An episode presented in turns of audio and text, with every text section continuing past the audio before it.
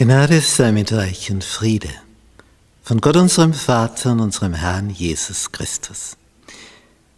Wir studieren das Thema Erziehung, Bildung. Lektion 9. Die Gemeinde und Erziehung, Bildung. Donnerstag. Unser Leben mitteilen. Als der Apostel Paulus nach Thessaloniki in Griechenland kam und ihnen dann später einen Brief schreibt, den ersten Brief, das sagt er in Kapitel 2, Vers 7. Wir hatten Herzenslust an euch. Was das für ein Ausdruck ist. Und wir waren bereit, euch nicht allein am Evangelium Gottes teilzugeben, sondern auch an unserem Leben. Denn wir hatten euch lieb gewonnen. Da öffnet Paulus sein Herz und sagt, wie das war, wie er dorthin gekommen ist. Wir hatten euch lieb gewonnen. Und das haben sie gespürt. Sie haben gemerkt, da kommt jemand, der hat Interesse daran, dass ich in die Höhe komme, dass es mir wohl geht. Der will mich nicht vor seinen Karren spannen, damit ich für ihn irgendwas erledige. Der hat Interesse daran, dass mein Leben gelingt. Und er gibt mir jetzt Tipps, dass das gelingt durch den, der für uns gestorben und auch verstanden ist. Und sie haben das gespürt. Da steckt sein Herzblut drin. Der redet nicht nur gelehrt und gescheit, weil er ein Gelehrter, ein Schriftgelehrter ist. Nein, der, der hat ein persönliches Interesse an meinem Wohlergehen. Und das kam rüber. Und das hat Anklang gefunden. Die Menschen haben das gespürt. Der, der ist echt an mir, an meinem Wohlergehen interessiert dem ist mein Leben nicht gleichgültig. Ja, aber nicht, dann kommst du halt um.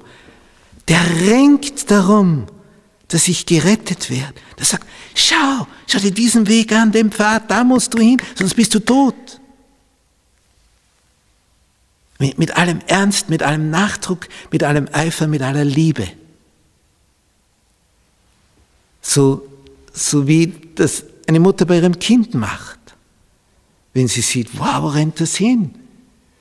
Die sagt nicht einfach, ja, willst schon merken, wie es ausgeht. Das, das kannst du nicht, wenn du jemand lieb hast und du siehst, wie der ins Elend rennt. Da, da, da, da, da sagst du was. Da weinst du, da schreist du, alles machst du. Damit der andere begreift, der stur auf dem Weg zum Abgrund unterwegs ist. Da kannst du nicht zuschauen. Und so ist Paulus unterwegs. Er sagt ihnen, lasst euch retten aus diesem verkehrten Geschlecht. Lasst euch retten. Und dann zeigt er den Rettungsweg. Gott zu lieben. Von ganzem Herzen, von ganzer Seele, von ganzem Verstand. Und deinen Nächsten wie dich selbst. Vertrau dem, der dich geschaffen hat. Vertrau dem, von dem du abstammst.